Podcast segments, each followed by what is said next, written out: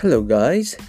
This is Jay's English podcast brought to you by Jay.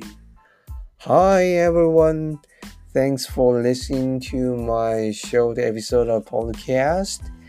Uh, today, it's a very beautiful day in Hong Kong just before the Chinese Lunar New Year. Now, a lot of people are traveling, and there's a very um, concerning news of uh, coronavirus which broke out in the city of Wuhan, Hubei province in China. Uh, nowadays, a lot of Chinese people are not just moving back to their hometowns from big cities, but they are traveling all over the world. They may have families overseas, so there's a high risk that um, this coronavirus will spread and eventually become pandemic worldwide. So we gotta be very careful. Yeah, not just you know um, mentally being alert. We have to actually you know avoid going out to like a very um, concentrated area of people. And if you have to, you must wear a mask and also make sure to wash your hands regularly. Yeah. Okay. So today I'm um, producing this episode of podcast because I was motivated by an international, I mean, online debate about English education, and there was one guy on Twitter saying that a lot of English teachers or self-acclaimed English teachers online are not showing how well they can speak English.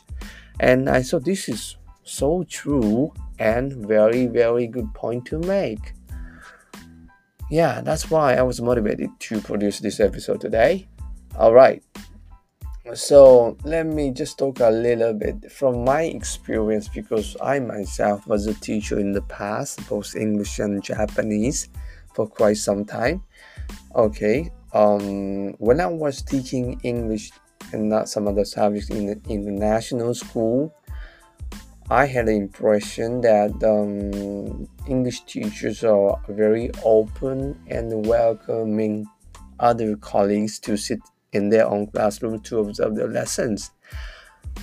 Um, also, it was actually a part of our job once in a semester to you know observe each other's um, lessons to give constructive feedback. That's a great opportunity for teachers to improve their teaching skills right? Yeah, that was working very, very well. And also, uh, when I received um, teacher training back in my master's degree, that class observation was um, a huge portion of the faculty development as a teacher. And we were always um, advised to do so on a regular basis. Okay, and now I'll talk about uh, Japanese um, language. I mean, this is Japanese commercial language school, the situation, yeah. Um, my impression was that a lot of Japanese teachers were very secretive or private about their teaching, and they are not happy or they're not mm, willing to accept teachers to sit in their classrooms.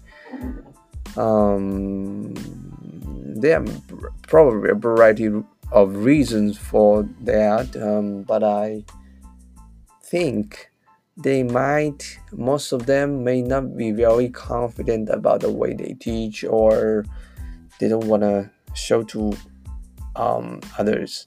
I think that's not a very good thing because as a teacher, you should be always looking into, you know, the, looking for the room, like, you know, how you can improve better for the sake of the students, right? Yeah.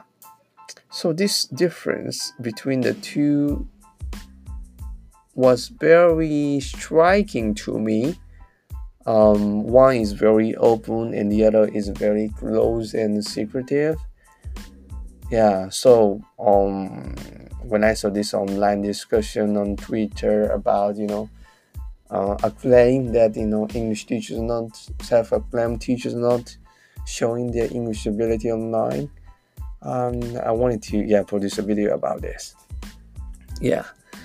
So um, at the end, I still want to emphasize being able to speak a foreign language well or very fluently, even to the level of a near native speaker, doesn't automatically make you a great language educator.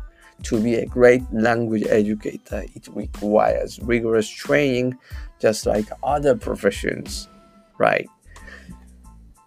Hmm. So I will not go too much into that topic today, and I will forward this to the next episode probably. Alright, thank you for listening to my short episode of podcast for today and I will get back to you soon as soon as possible. Okay, bye now.